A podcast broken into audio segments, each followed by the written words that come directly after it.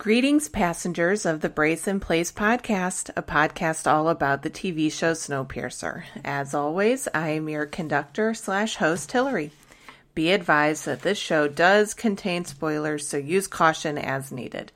In today's episode, I will review the two hour season finale titled The Show Must Go On and Into the White.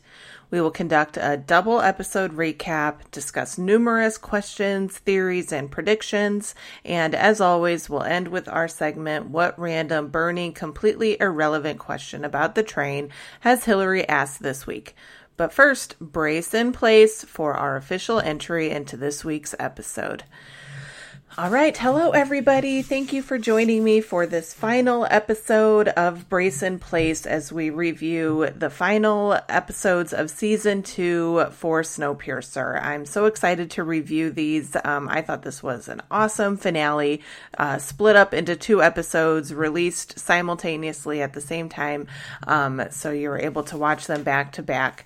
I am sorry that this episode is coming out a full week after these uh, episodes came came out, I was on vacation last week, and so I stayed um, away from a lot of TV, stayed away from a lot of Facebook and Reddit because I didn't want to be spoiled.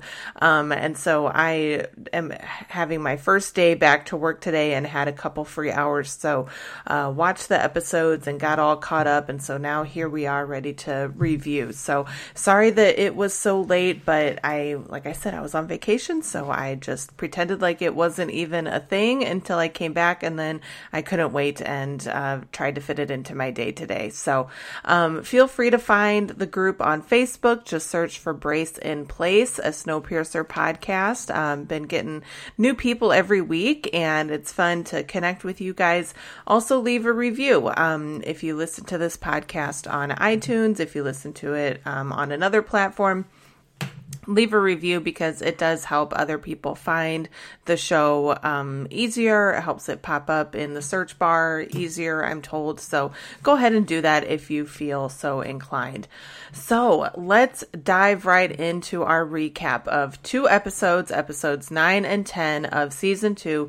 Episode 9 was titled The Show Must Go On, episode 10 titled Into the White. So we'll just do a recap of both episodes, kind of straight you know, just kind of head through both of them back to back. Um, so let's just dive right in. First part of the seas, uh, first part of episode nine begins with our girl Ruth, and she is just kind of doing her hospitality thing, walking around the train, getting people what they need to, checking on order and checking to make sure everything is running the way that it needs to. And she has an interesting observation that since Wilford took the train back over, because remember at the end of episode eight, uh, Layton basically, hand, you know, says, "All right, I." I don't want to say I give, but kind of, kind of I give. You know, you've you've taken control back over. Um, I'm gonna be arrested, and then we see Wilford is back in control of the train, and so Ruth has an interesting observation that since that has happened, order has actually been restored. Um, she says, quote, but we've been here before. So it feels very eerie when she's talking like this. She says, I, I feel like something bad is going to happen. Um, and that's, that's the entry into this episode. So, um, I liked that part. I thought it was, it just continues to show Ruth's development as a character, which we'll continue to get into in this episode. We find out at that time also that Andre is um, over on Big Alice and he has been assigned compost duty, and this is called the swamp. So we get to find out later in the episode what exactly that means. Then Ruth and Kevin are having a little chat with Mr. Wilford, and he says, I've got a job for the two of you. I want you guys to do a census. Um, everybody's all mixed up, uh, everybody's in different train cars, you know, all the classes are mixed up. We need to know who's who, um, where did these people come from, and all that. And so Ruth and Kevin agreed to do so. So that comes up later. Um, we find out also right at the beginning of this episode that um, it's it's kind of been a little tricky these last few episodes to figure the timeline out because Melanie left with 30 days to kind of get her climate model, and we are not sure, you know, when the train drove by her and Alex was banging at the, you know, at the back of the train. Did they did the timelines get mixed up? Did was one early? Was one late? Um, we find out kind of how these episodes are syncing up. That this episode says they are one week from picking up Melanie. They say we've lost contact a week ago, but Ben says yes, but Wilford doesn't need to know that. So from the beginning, you you assume that Wilford doesn't know that uh, that they've lost contact and that that's a bit of an issue. Um, we also find out that Wilford wants the census to be, um, you know, they want to count um, the children, babies, um, adolescents, and then 18 to 39 and then everybody over 39 is considered elderly. so Ruth kind of laughs a little bit at this, maybe because she knows that she's going to be now considered elderly, which I would be very, very close to that as well. Um, I turned 39 in just over a month, so um, so that's an, an interesting distinction. Um, he's looking for who is the the young people that can serve a purpose for him and his train. We find out then that um, Wilford wants there to be some sort of questionnaire, um, helping to uh, get more records on people. He somehow has kind of subpoenaed all of the medical records, and the doctor is not super happy about that. Those were supposed to be confidential. Um, but somehow all of those records are together in one of the little offices, and uh, Ruth is told that there's going to be a questionnaire given to all of the. Um, all of the passengers on Snowpiercer. And it's going to ask, did you have a ticket to get on Snowpiercer? So basically, did you sneak on or not? Um, do you know anybody who fought with the rebels? Um, so this is going to, I'm guessing, at some point determine where people end up. Um, and Ruth agrees to help with this, but she's not happy about it. She's just learning more and more uh, about how corrupt and evil all of this is. So then we see uh, Till and Wilford are together and uh, they're having a talk where Wilford decides, you know, he wants Till to be his advisor. And it doesn't really end up well because Wilford doesn't really like listening to people besides himself. Um, so, so that is a thing. Um, Layton, then we cut to Layton down in the compost, and it's basically what you would think it is. Um, he's scooping up piles and piles of human excrement um, in a dungeony looking. It, it, reminded me of like um, in the movie Titanic, where it shows them all the guys in the the like broiler room or whatever it was called, scooping coal and stuff. Like it looked like that. It was just really like dank and dungy looking. Um, he's all alone. There's nobody else down there, and he is just looking so sad. Um, I think that in that first scene, they also gave him one of those little blood jello bar things that he has to eat. So he's just he's just sad. I don't know what else to say. He's just he's he's being tortured. He's having to scoop up human poop and that's his daily job and eating blood bars with God knows what in them. And that's that's Layton. That's where um, the former leader of the train is now uh, is now spending his time. Then we find out that um, Wilford wants to have a party that night. He wants to have, he's all about his big, extravagant events and stuff. And so he has found a train car that was previously closed or non-functional or something like that. I don't know what was going on with it, but um, he's opening it back up, and so Wilford wants to host a carnival in this train car um, with a special dinner with people that he that he invites um, to the dinner. So that's going to be happening. Um, as he's preparing for this uh, for this special dinner and this carnival that people are going to be treated to, uh, he hosts a little puppeteer show um, with these little creepy puppets. They kind of reminded me of um, the old ones that were on Mister Rogers' Neighborhood. Um, the old ones um, were just kind of they like I liked them, but they kind of were a little a little creepy to me too. They kind of looked like that to me. Um, and during this little puppet show, basically he has a Melanie character that falls over dead. And Alex is sitting right there watching this puppet show, and she doesn't care for this kind of entertainment. This is not entertaining for her.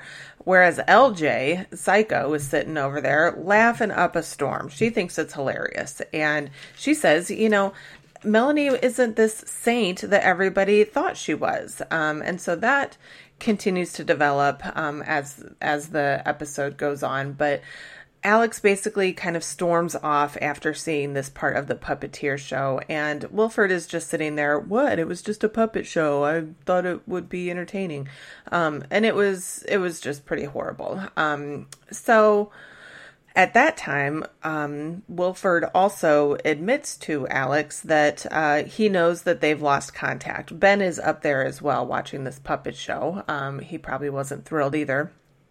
And Wilford comes out with it that he knows that Ben has lost contact. And Ben says, Yes, we did, but Melanie's a survivor. We think that she'll be fine. Um, but that was a big uh, kind of moment where I think Alex realized, shit, maybe this isn't going to end up an easy peasy, you know, slam dunk kind of situation. Maybe she's not going to be okay. So, and that shows also that Wilford kind of has his, um, he's got his feelers in every single part of the train. He knows so much of what's going on. So he, and he gives some reason of how he knew that. He looked at the data and, something about it stopped 10 days ago so he put two and two together so wilford he's he he knows his stuff um and he he catches uh he catches ben basically in a lie so then we see uh, Zara and Winnie, the little girl, talking, and Zara is basically coaching Winnie to somehow get a message to Josie that Layton is down in compost. And so they're using this little girl as a messenger because she's she's little, she's innocent, she just kind of runs all about the train and nobody really you know pays attention to it sadly and so she is being trained to go give layton this me- or to go give josie this message to go find layton in uh, the compost which ends up working out so then it cuts to Josie, and she's just looking better and stronger each episode. Um, and we find out that they're kind of wanting to see if she's the new Icy Bob, um, which we knew already, but they really tested her out this time. They put her in that chamber, and she's scared. She's not sure how it's going to work out. But then you see she gets a bit of an adrenaline rush. She looks like she likes it. Um, and she stays in that chamber with the freezing cold temperature for a long time. And the uh, male doctor, the husband, actually says, "You know what? Turn the temperature, keep keep it going. Let's let's push her a little farther." And she ends up doing okay. So uh, so Josie is doing really well with her skin rejuvenation um, and is on the path to be the new Icy Bob. So let's see. Next part cuts to Layton siphoning. Siphoning is that the right word? Um, what's that thing that you use when you make cookies and you put it like a filter kind of thing. I don't know. I'm drawing a blank because I don't cook, but where you where you kind of filter out the thick stuff. Siphon? Is that the that's not that's not the right word. That's when you siphon gas. I don't know, whatever word I'm looking for. He's got some kind of grate and he puts the poop on it and the small pieces kind of fall through and the big pieces are stuck up top because I'm guessing there's some kind of system where they're going to burn the poop, they're going to use it to turn it into something. I don't know what they're doing with it, but you can't have these big chunks in it because people flush all sorts of stuff that they're not supposed to. So he's using that to get whatever out of the poop that doesn't need to go into the next step of the composting process. And so by doing this, um, somebody snuck him a piece of a broken mirror or piece of broken glass. I think it was a mirror. Um, and he kind of thinks, hmm, somebody snuck me that. I'm going to tuck that away for later. So he's got a little place down in compost where he has put his worldly possessions and he sneaks that over there um, and tucks that away. So that comes into play later. Um, let's see. Then we've got Till and uh, Till and um, not Till, excuse me, not Till. Uh, Wilford and Layton talking, and uh, it's it's a very. It, I would think if I were to be put in Layton's shoes, it could be a very defeating moment. You know, Wilford's sitting there over on the other side of the door in like a, you know, six piece suit or whatever. I mean, he's just looking, you know, super great. And there's Layton scooping poop. And Wilford wants to, you know, kind of be like, "What's wrong with me? We see things so differently. Am I am I so unique that I see things differently?" And I loved how Layton just put him in his place. He was like, "There's nothing unique about you, Wilford." Um, he said, and I quote, "You're an old white dictator with a train set." Ooh, I liked that quote. I was going to use that for my quote at the end, but there was another one that I really liked. So, um, but I still really like that one. You're an old white dictator with a train set. Ooh, you're just an old white dictator. Um, you're not unique. And eventually he ends up taking his poop covered shovel and throwing it at him. Um, it doesn't really do anything because he was just looking at him through one of those little eye hole things um, where you just can see the eyes but still it was it was a poop covered shovel and he threw it at him so hopefully that knocked wilford down a little bit but i don't think it did so cut to the next scene, which is the dinner, fancy dinner. Wilford says that he randomly picks people to come have these dinners with him, but now we, you know, we've learned over the years, um, he he doesn't really randomly do anything. Everything is calculated, so we know who's on, um, who's coming to this quote unquote random dinner. Um, and they're all people that we know. So Zara is there, Till, Alex, uh, LJ, and Oz, uh, Ruth and Kevin, and then of course um, Wilford and Audrey come waltzing in, you know, a few minutes after everybody else gets there. I thought it was kind of hilarious when LJ walked in and she's just dressed in a beautiful dress. She she looks wonderful. She's there with Oz right next to her and he looks great and it's clean, it's beautiful, it's high class. It's up there in that first class bar a part of the train and LJ says, I'm back. and you can tell that her character has just been yearning for this kind of stuff in a really sad, superficial way. So, just such a, a, little quote, I'm back. And she's just got that twinkle in her eye. She feels like she's she's home again. So then we see Audrey and Wilford really kind of stumble down the stairs together, um, arm in arm drunk as skunks, it seemed. And uh, they decide, oh, let's play the piano for everybody. And so everybody's standing there watching Zara, Till, Alex, um, LJ, and Oz, and nobody really gives a shit. Um, nobody's really dying to listen to Audrey and Wilford play the piano and sing together. So they all just kind of sit there and watch them. Um, and they sound good. You know, it's it's Wilford supposedly playing the piano and Audrey singing, and we know Audrey's got a, a wonderful voice. Um, but everybody's just kind of watching them awkwardly, like, okay, what's happening here? Um, then just as awkwardly as that transition that I just did was, um, the show transitions to everybody sitting at dinner.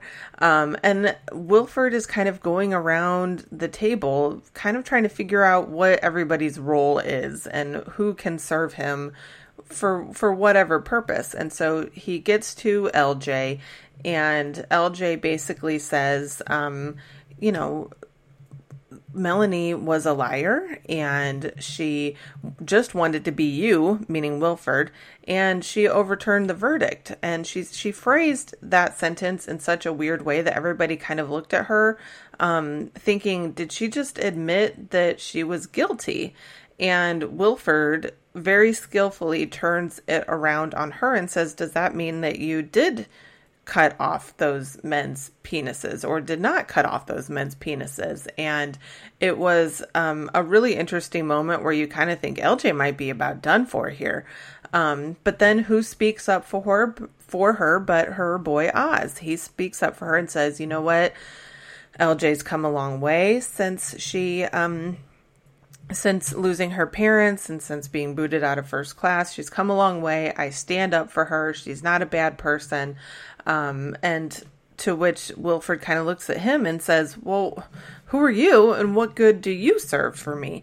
To which Oz says, Well, let me show you. And then he goes and he sits down at the piano and he sings a lovely song and plays the piano.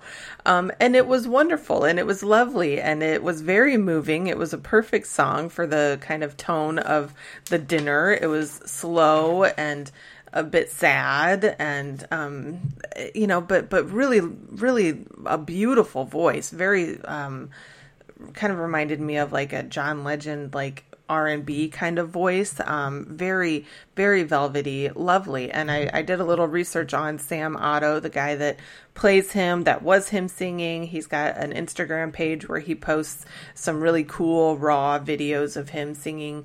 Um, and he's just got a wonderful lovely voice. So everybody kind of is like oh that happened. Okay.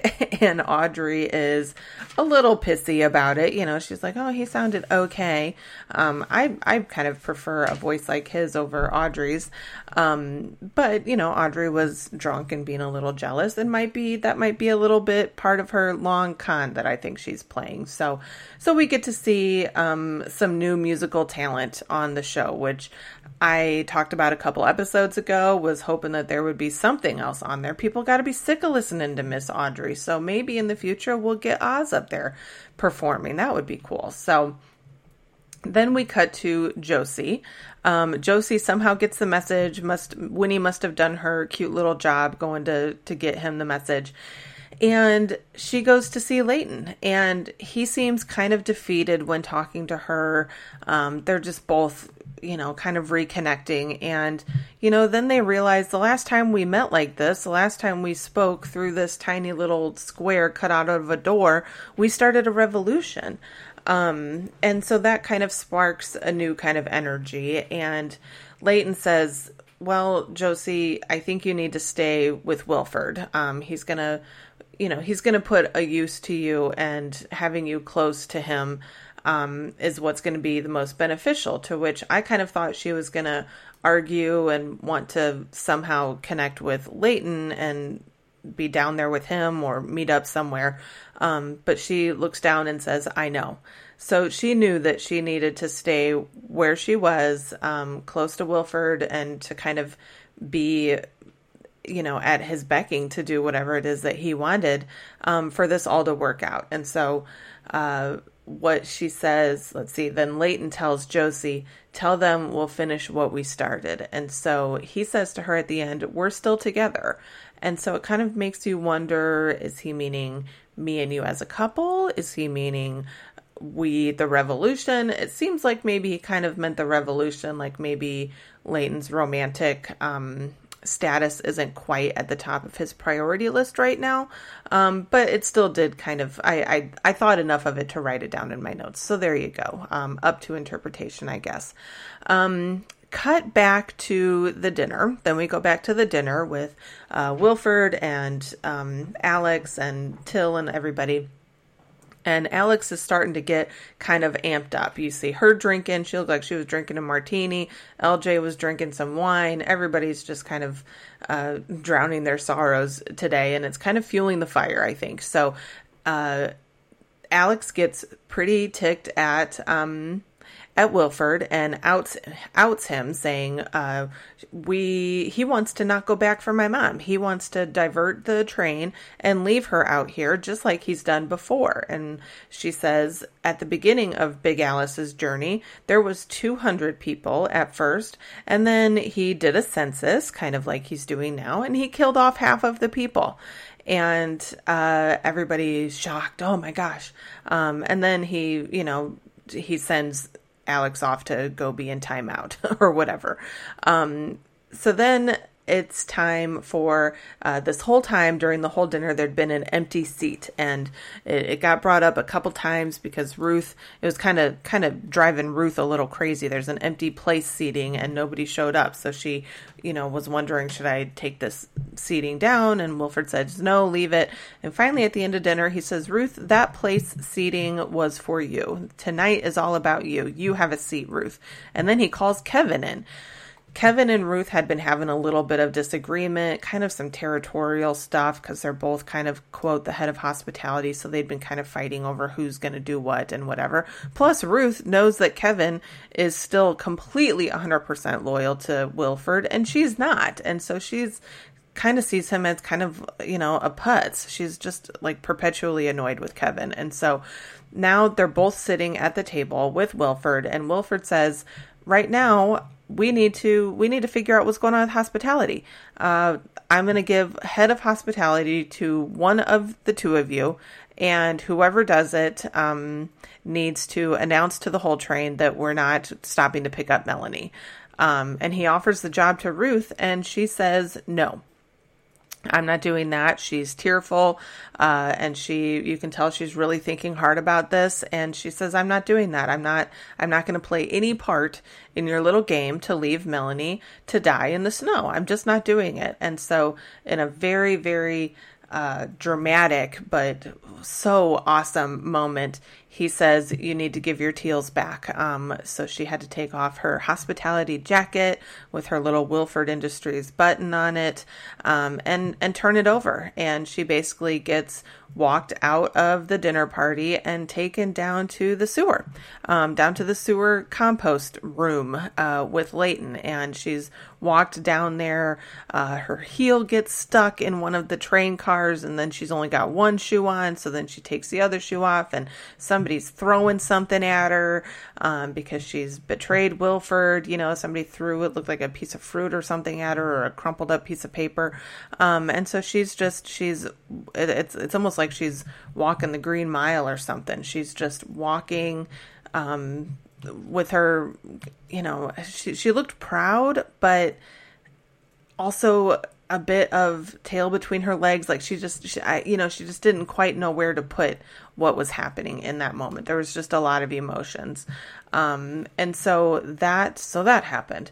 Um, at this time this is when wilford also offered to till please be my advisor um, and why he wanted her. Um, you know, he says you seem to have a good head on your shoulders. You question things.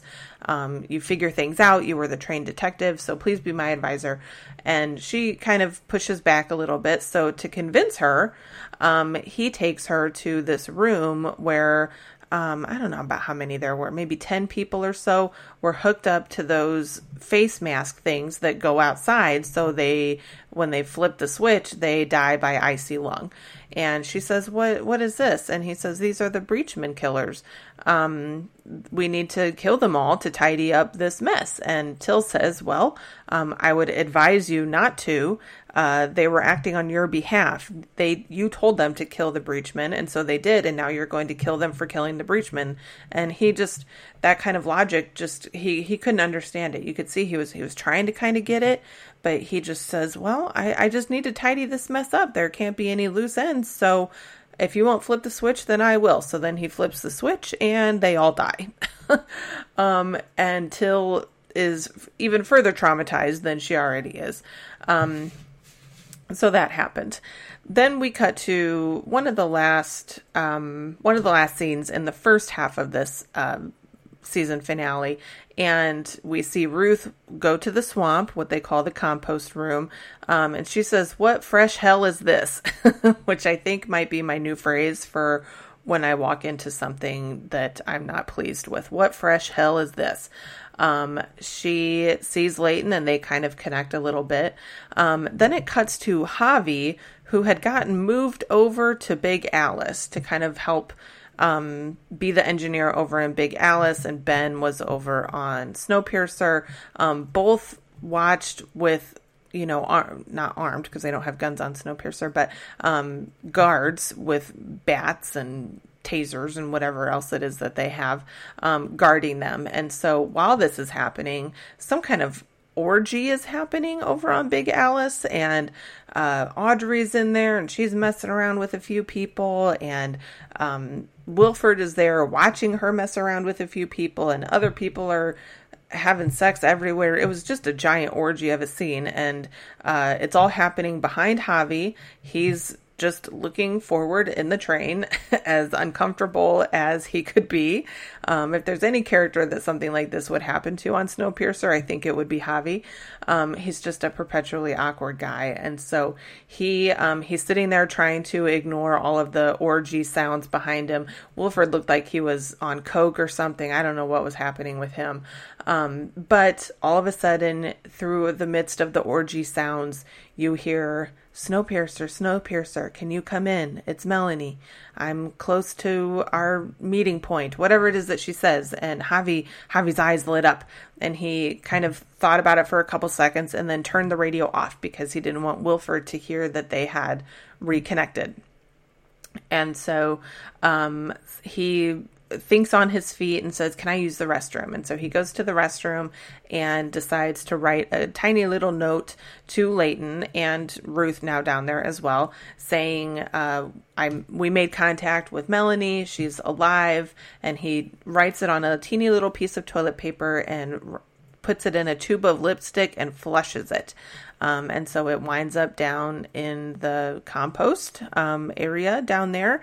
And Ruth pulls it out and reads it and says, Layton, uh, they found Melanie. Um, she's alive, and we need to figure out how to get the hell out of here. So that, and that's kind of how um, the first part of that episode went, the first part of the season finale. So that wraps up the discussion on the show must go on and now we go into into the white which is the second half. And so that episode starts with alex and she is kind of doing some reminiscing as she's in her little timeout cage um, saying that she admitted you know she admits that at first she thought mom and everybody that was on mom's side were disorganized and stupid um, but then the more she got to know her, she realized that um, she was seeing women that were in charge. You know, she was seeing Ruth help making decisions. She was seeing her mom making decisions. Um, and she realized that even though they weren't a perfect movement, um, they were still trying to they were trying to help. They were trying to push for equality. They were trying to save people. And so she said the road to freedom must be messy. And i i really liked that quote um, that she said that it was messy because i often think about how how would I would I think of these ways to communicate? Would I think of wrapping up a tiny piece of toilet paper um, into a piece of into a lipstick container and flushing it? Would I have these kind of ideas to do this? Um, I, I, would hope so, but I don't know. And so, but it's been messy. Not all of these things work. Um, there's been miscommunication. There's been multiple plans happening at once. And so she says, you know, it's it's going to be messy. So maybe I need to give them all the benefit of the doubt. And now she's she's done with Wilford. I mean, look at what he just did. He he just freaked out at her over dinner and locked her in a cage. So she's she's done. Now we see Ruth and Layton down in the swamp, down, and so now poor Ruth is down there scooping up poop. I don't know what the system is down there. Every time I saw them, they were just moving buckets from one side to the other and scooping poop from one area to the other, or doing their little thing where they would put stuff on the rack and pick out the big pieces. So Ruth and Layton now now the two of them are down there doing those jobs and they're deciding how are we going to sneak out of here. And there's one guy that always brought them their tray with their little jello bars on it. And so they decide, you know what, we're just to have to kill that guy. and so um which you know somebody pointed out online that um, he had given Josie a, a, minute or two to talk to Layton when she figured out where he was. And so, did that guy really need to be killed? Or, you know, maybe that could have been something that was integrated into the story if they try to figure out if he's, you know, maybe a bit more malleable with um, his allegiance to Wilford.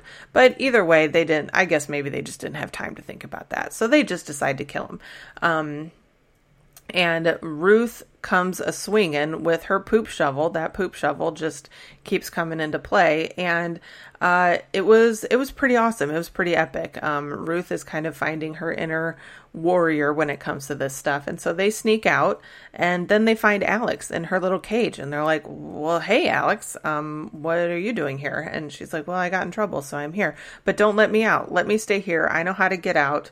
Um, and there's a secret entrance of how to get into uh, Wilford's you know, headquarters, um, Wilford's train car, um, on Big Alice. There's a secret entrance. And so she t- tells them, um, Ruth and Layton how to get in there. And so they say, okay, well, we'll just see you later. So then they sneak into Big Alice, Ruth and Layton sneaking in there. Um, right at the entrance of uh, Wilford's lair is a group of what look like ancient vintage swords, these kind of, um, you know, nice gold looking ones and some were silver and they had jewels on them and they're very fancy. They don't look like the kind of ones that you're supposed to be using. Um, but they didn't have anything else so they take out these swords and they just start going nuts on the uh, on the guards that were guarding guarding Javi, um, because remember Javi is up there all by himself, just guarded by a few guards, and so Layton and Ruth come in swinging their swords, kill these guards. There's Ruth's, um, you know, kind of her first kill on her own. She just kills this guy with a sword.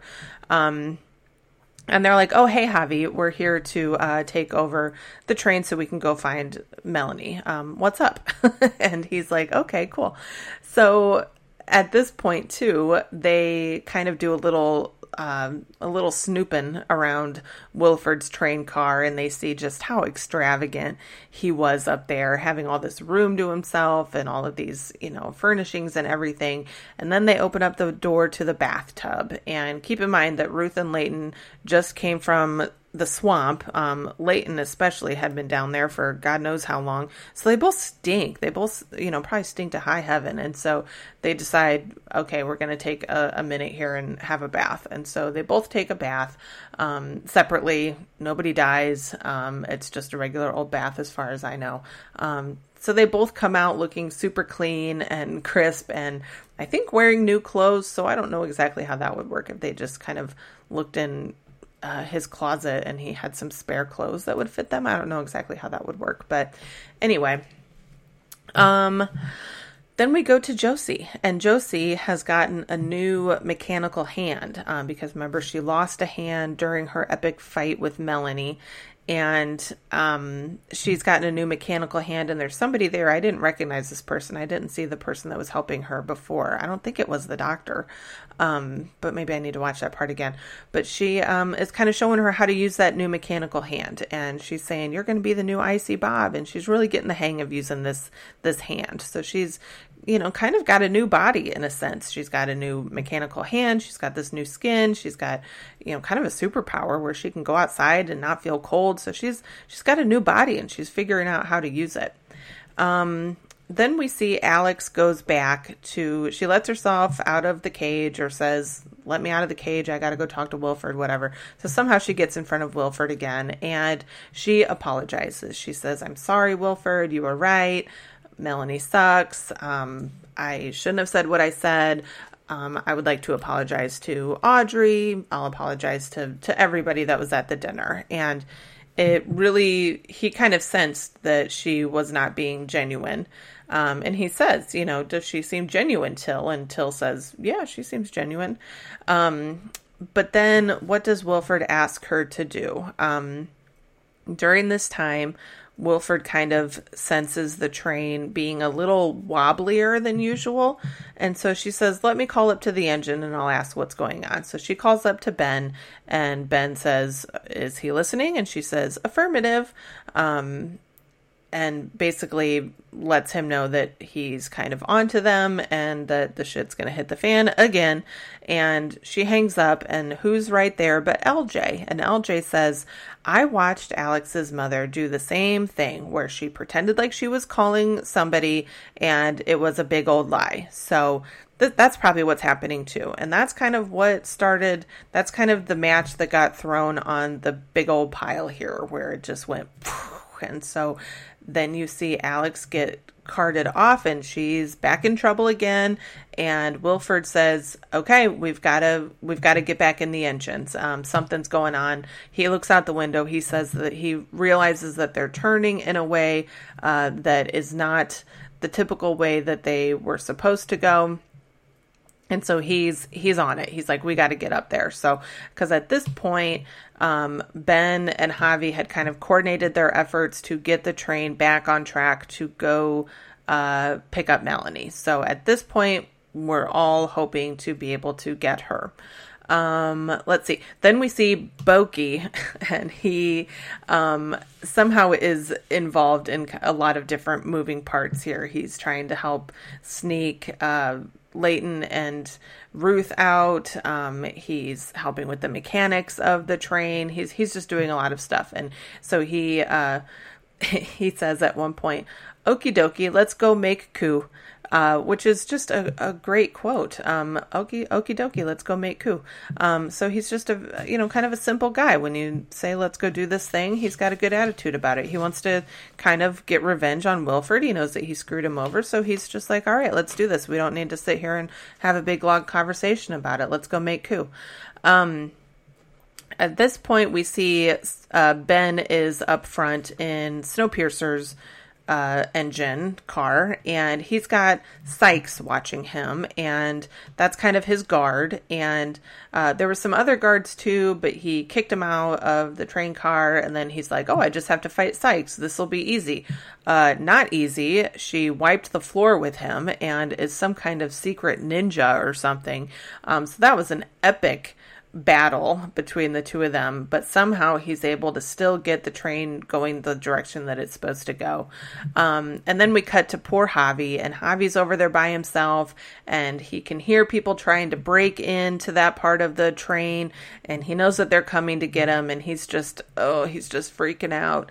And so here comes Wilford. Um, Wilford takes over the train, and the guards are beating the crap out of Javi. Uh, Wilford brings his dog in there, who then proceeds to continue to attack Javi. So at this point, we don't really know if Javi's dead or alive. Um, but I knew when he called for his dog that he had trained him to do, or trained her, because I think the Jupiter is a um, Jupiter, Juno. What's the dog's name? Jupiter. I think he had trained that dog to do some some sick stuff. It seems.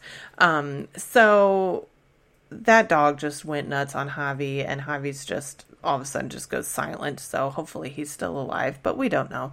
Um, so Wilford is speeding up his part of the train. Ben is trying to break his part of the train so that they can stop and pick up uh, Melanie.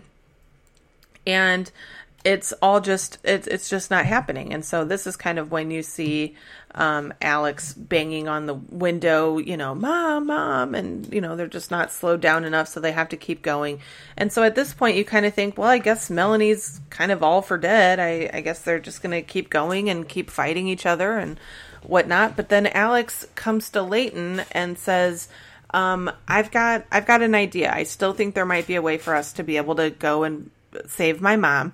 Um, we need to use the aquarium. And so Layton and Ruth and um, Alex somehow kidnap Miss Audrey, get her over. Excuse me, I just hit the. I'm I'm talking so emphatic, like I'm so excited talking about this. I just hit the microphone with my wrist. Um, they somehow kidnap Miss Miss Audrey, and they're using that as leverage to get Wilford to slow the train down. He won't do it. And so then Josie is walking around up top of the um on top of the train. Wilford had told her, "Go and get in uh the engine and take over the engine and help me out. And she says, okay, but you know, she's not going to do that. Um, so then she communicates with Ben, who says, go and stab the aquarium car. Just stab it. Just start beating the hell out of it. So she does that. And the aquarium car is kind of in between Wilford and Ruth. Um, I can't remember who else was over there. Um, but then on the other side is Audrey and uh, Layton and um, Till, and the the aquarium car. When when Josie is up top and busts it with this spear thing that she had, it just it, it kind of just disintegrates. You can see the fish getting frozen, but then the whole thing just kind of just poofs. And so then you've got all of the train up there with Wilford, but then this little part that um, Alex and Andre until and all of them are kind of you know sectioned off. And I, I believe that that was just 10 cars. Um, so they're kind of on their own. So they're sectioned off. Um, what's really sad about that is Ruth is stuck over there with Wilford, and there's a very meme worthy uh, scene of her, you know, realizing, oh, they did it, they they broke off. oh shit, I'm on the wrong side. So that sucks for Ruth, but I have hope that in season three she will find a way to um she'll find a way. She'll find a way to to, continue being a part of the movement, I feel. Um let's see. So Josie stabs Aquarium. Boki Boki's trying to help, you know, shut things down so that things can get separated and people are coming and fighting him. We don't really know what happens about him. Um, part of why Ruth doesn't make it over to uh, her side in time is she has a little bit of a, an encounter with Kevin. Kevin kind of traps her in an office room and won't let her have her uniform back, and they fight over that because it's like a sacred thing. Um, Ruth knees him in the balls. That was a pretty great moment. Um, and then tased him. Oh, I forgot about that. And then tased him. Um, but she doesn't really get out in time. And so she, you can see her have these happy eyes. She sees that the, that part got sectioned off and maybe they'll be able to go save Melanie. But then she says, shit, because uh, she's stuck on the wrong side. So the next scene is on uh, Andre, Layton, and Alex in their snowsuits walking through a, a giant mountain of snow, um, talking about how it's just like Chicago. It's just like Chicago, just with mountains. Um, and you wonder what the heck are they doing? Well, they're going to that um, little science center, that little uh, climate station that Melanie had been to because they're hoping that she's there and that she's alive. So they show up. The first room that they walk in, the temperature says it's negative 97, but then they keep walking further into the room and it keeps getting warmer. Um, and they're holding out hope. Oh, maybe she's here. She figured out how to get the power on. Da da da da. Um, but then they see a little tent kind of set up in there uh, where they where she had some power set up and uh, the drives were in there. Um, the computer hardware for her getting the climate model were in there. Um, and so those were warm and protected. And there was a notebook there. And the notebook basically said, I only had enough power to keep myself alive for an extra few hours or to keep these drivers warm enough for, you know, several months. And so I decided to do that. I walked out into the white. Um, goodbye basically. And so they take the journal they take the drives they go back to snowpiercer um, or to the, you know to their part of the train that they're on and um, get everything hooked up and the climate model worked. They're able to see sections and places all over the world that are warming up. Um, i i saw some in northern africa that looked uh, like there were some spots on the map that were particularly lit up, um, and Australia, um, and so who knows where they're going to end up traveling to, but but it worked. They're able to at least have some kind of um, starting point for where to possibly start to rebuild humanity and get off the damn train. And so uh, at this point, it seems like it's kind of assumed that Melanie is dead, um, but we don't know, and so they look at each other and they say, "Let's go get our train back." And so that's where season two ended. Um, was with Alex and Ben um, and Layton kind of saying, "We're going to go get our train back." And so season three, I'm guessing, will have some kind of connection between you know where these trains hook back up again. Um, but who knows what's what that will be like? So now so that was the recap. Um two two episodes two long episodes. Um lots happened there so lots of questions and predictions and theories. Um of course the main question is what is going on with melanie? Is she re- really dead? A lot of people online are holding out hope that she is. Um she's signed on for season three. Uh uh, Jennifer Connelly has signed on for season three. And so that is leading people to question uh, whether she's truly been killed off or not. Um, she could just be brought back for flashbacks, but Snowpiercer hasn't really done a ton of that um, for a show that really could have a ton of flashbacks. I don't feel like they really do a lot. So I don't feel like they would sign on a major character like that just to be in flashbacks. Um, so I feel like she's still alive out there. Uh, there's no body. They didn't show her being killed, and Snowpiercer likes to bring people back. Um, it's it's hard to die on Snowpiercer. Look at Josie. Look at Kevin.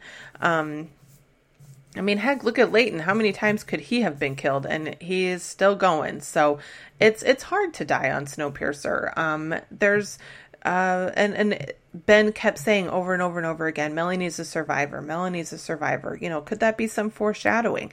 I I would like to think so. I think it would be a really. Uh, I don't know. I just I don't feel like that would be a good move for the series to kill off such a main character um, in only the third season when she was such an integral part of the first, um, you know, maybe season and, and a half. Second season, she's not been in as much, but I'm holding out hope for Melanie. I'm holding out hope that she maybe followed the the mineral, you know, the warm mineral spring geothermal area that she found um, where the rats were and maybe found uh, more heating sources. Maybe some other people down there that also found those heating sources. And maybe she's just chilling with a new group of people. Um, i think that would be a really cool take because it seems like in season three they're going to start getting off the train which is um, both sad and exciting. You know, I'm excited to see where they take it, but it is a little sad. Um, that's, you know, it's a train, and, and I, I still feel like I want to know more about the train, but maybe they'll be getting off of it here soon. Um, so that's the big, the big question mark is Melanie. Um, also, some people that we just still aren't really sure about. Um, Miles, haven't seen him in forever. Um, Javi, did Javi die? Uh, he was being mauled by a dog the last we saw, but again, not confirmed dead. He wasn't um, in that end scene with Ben and Alex and Layton and everything, but he might be, you know, being treated by the doctor somewhere. He was, you know, really got the crap beat out of him. So who knows what's going on with Javi? I feel like he's still alive. Um, Miss Audrey. Is she a traitor? Is she in it for the long con? Um, I feel like it's a long con. She, when she was, she, there was one point that I didn't touch on where she was talking alone with Zara, and uh, she said something to Zara about, um, I still remember everything that, you know, nothing's changed basically. And so I felt like that was her kind of, you know, breaking the third wall, so to speak. Um, temporarily, very slowly, uh, you know, or excuse me, very very quickly for a very short amount of time. Um, but I I don't I, I feel like she's she's still with the tail. She's still fighting. Um, it would be it would just be too easy for her to to fight, fight, fight for years and years and years, and then she's with Wilford for like a week, and she decides to abandon everything that she's fought for for years after he traumatized her like that. I just I don't think so. So I feel like Miss Audrey is still on on the good side. I feel like um when she was held hostage, maybe Layton kind of pulled her aside and was like, I'm going to put a gun to you, or a, a knife to your neck. I'm not going to do anything, but pretend like you're really scared. and maybe it could be something that they all did together. So I feel like Audrey is still, um, is still on the good side. And I've felt like that, um, this whole time. Um, I've, I've never really questioned, well, I shouldn't say I've never questioned her loyalty. When I've questioned it, I've always landed back on I think she's on the good side. I think she's you know, I think she's like a Severus Snape for my Harry Potter fans out there. She's she's got a long con going on here. Uh, we don't know about Boki. Boki was also getting the crap beaten out of him um, the last we saw, but he's a very, very tough dude, so I wouldn't be surprised if he pulls through. Um, some other people that we just haven't seen in a couple episodes um, Pike. Um, he was kind of laying low since he killed Terrence and you know all that. So who knows? He might be holed up in some train car somewhere not even know anything of what's going on. The last Australians haven't been seen in a while. It'd be awesome if somehow they were able to have hooked up somewhere. Um, they were split up the last we saw, and that's why they wanted to use their those weird goggles to communicate somehow. And we didn't see anything come as a result of that. So I'm hoping in season three we get to see a little bit more of those two and get to figure out what that goggle situation was. Um, Josie's other abilities. What else is going on with Josie? Um, she's talking about how she's, it's like she's being reborn. She's having these great um, sensations in her body and she loves going out in the cold. That's what she wants to do now. So, are there other abilities that um, are going to be discovered as she kind of takes hold of this new body. Um, people online were calling her Frozy. Um, I also saw Joe Sickle. Um, so I cannot take credit for either of those incredibly clever names, um, but those are pretty amazing, Josie, uh, and Frozy. So I also kind of wondered, and, and somebody brought this up online, and I thought this too, that it was kind of weird that Wilford trusted her the way that he did to give her that job. You know, when he said, go up on the roof of the train and walk down here and take the engine, da da da. Why did he trust her? Um, did he not know that her, that she and Layton had hooked up?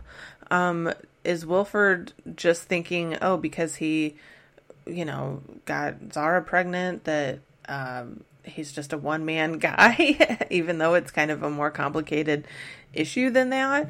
Um, a complicated uh, love triangle that for some reason Wilford just didn't know anything about. So I thought that was kind of bizarre too. Um, but it was also kind of a shit show of a moment. And like we talked about earlier in the episode, these things are messy. Not everything is going to happen according to plan. And maybe he just got desperate and thought, well, maybe this chick is on my side and will do my bidding.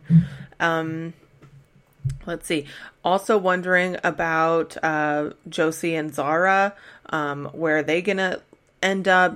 Zara did not want to leave the train. Um, she did not want to leave uh, Wilford. Weirdly, she thought, well, at least it's a devil that I know um, and I can survive this, and there's food here, and there's this, and there's that. Um, so she didn't want to go. So, kind of wondering what's going to happen with her in season three, and also, of course, wondering what's going to happen to Ruth, our girl Ruth.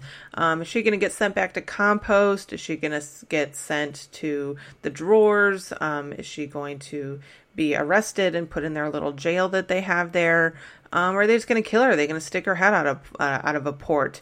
Um, or is she going to start playing kind of a con and um, try to get back in Wilford's graces? Who knows? Who knows? Um, but it was a great end to a great season. I I loved season one. I loved season two, um, and I am so excited for season three. Uh, season three is reportedly being um, being uh, taped right now and will be done being taped at the end of summer this year. And so, uh, from what I saw on the internet, it seems like most people are thinking that the show is going to uh, come out for season three at the end of this year or early 2022. Um, so we've got a ways. we've got a ways to get through until the next season, which kind of stinks. I think that I might start the season over, start the whole series over, and start it again. Um, I might try to get a little further into the comic books, um, the graphic novels, because I only uh, got through the first one, but I'm hearing that there might be some. Um, if if the TV show did take some uh, other inspiration from the graphic novels, we might have some answers. So that might be what I do in my in between time, in between seasons. So feel free to join the Facebook group and let me know how you are going to be spending your in between time, in between seasons, because it's going to feel like forever. Um, so our last segment here is the random, burning, completely irrelevant question. I had a lot of thoughts and concerns about. Layton and Ruth being in that compost area. Um, you're not supposed to breathe in human feces without PPE, um, personal protective equipment, which we've all learned so much about during COVID. Thank you, Corona. Um, so I was concerned about them, and and really, they they shouldn't have been touching it. They shouldn't have been eating their blood bar. I mean, there was just a lot of things going wrong with that. Um, but I was the main question that I kind of landed on was how smelly would they still be after taking a bath? Um, did they bring their clothes in there with them? Did they just take a bath with their clothes on? And would they be sitting there in stinky sewer water and need to drain it and refill it a couple times to to kind of rinse it out. How would that work? Um, I was really interested in that. Um, my husband, of course, is usually not interested in the questions that I ask about this, but that's where I thought, um, where I kind of landed was how many baths would it take to get that sewer smell out? Um, and I, I, think it would probably take a couple. Um, you know, I kept waiting for them to to give a hug to somebody and have them say, um, I think Javi hugged them and said, "You guys stink." Um, but I, I, kept after they took a bath, I was waiting for somebody to hug them and say, "You still stink," um, but nobody did. So maybe it's just in my head. Maybe maybe modern soap and the soap that Wilford hat Wilford has in his fancy bathtub is good enough. I don't know. I did find on the internet that um, back in 1998, uh, the Monell Chemical Sensor Chemical Senses Center was uh, was a, an organization that was contacted by the United States federal government to help create a stink bomb for uh, the United States Department of Defense, and they tried out all sorts of different smells and realized, you know, there's there's certain things that might bother people that live in this part of the world that don't bother people in this part of the world. And um, you know, an example that they gave was garlic. Some people love the smell of garlic, and some people can't stand it. Um, so different smells affect people differently. But when they were trying to create this stink bomb for the Department of Defense, they landed on something that they call quote U.S. government standard bathroom malodor. And so they found a way to channel that and kind of harness that smell. And that's what they use in the stink bomb. Um, and they call it stench soup. And it's basically a porta potty smell, um, which I think is probably similar to what uh, the swamp would smell like, where Layton and eventually Ruth were. Pretty stinky, pretty stinky stuff. So um, I thought more about sewers today and about poop than I have in a while. Um, but it also gave us some answers because I remember a few episodes ago we were wondering about where fart smells would go. Um, and some people online were bringing up the idea of a compost and you know there's just there's been a lot of questions about bodily functions and all that on the train. So i'm glad we got some answers at least about poop but i'm still left wondering how many baths would you have to take to get that uh, sewer smell out of your clothes? Um, kind of like how many licks does it take to get to the middle of a tootsie pop? I don't know. Maybe we'll have to test it out. Or not because i kind of have a bit of a gag reflex when it comes to that stuff. It's pretty stinky. Um, so that's the end of this episode. Um, that's going to be it for Brace in Place for a while until we get season three coming out. So um, I would love for there to be even more activity in the Facebook group so that we can kind of keep each other entertained and talking about all things Snowpiercer in between uh, seasons. So feel free to find us on uh, Facebook under Brace in Place. And for this episode, as Till has said, with respect, you can go ahead and lock up Layton, but you'll find a bit of his fight in all of us now.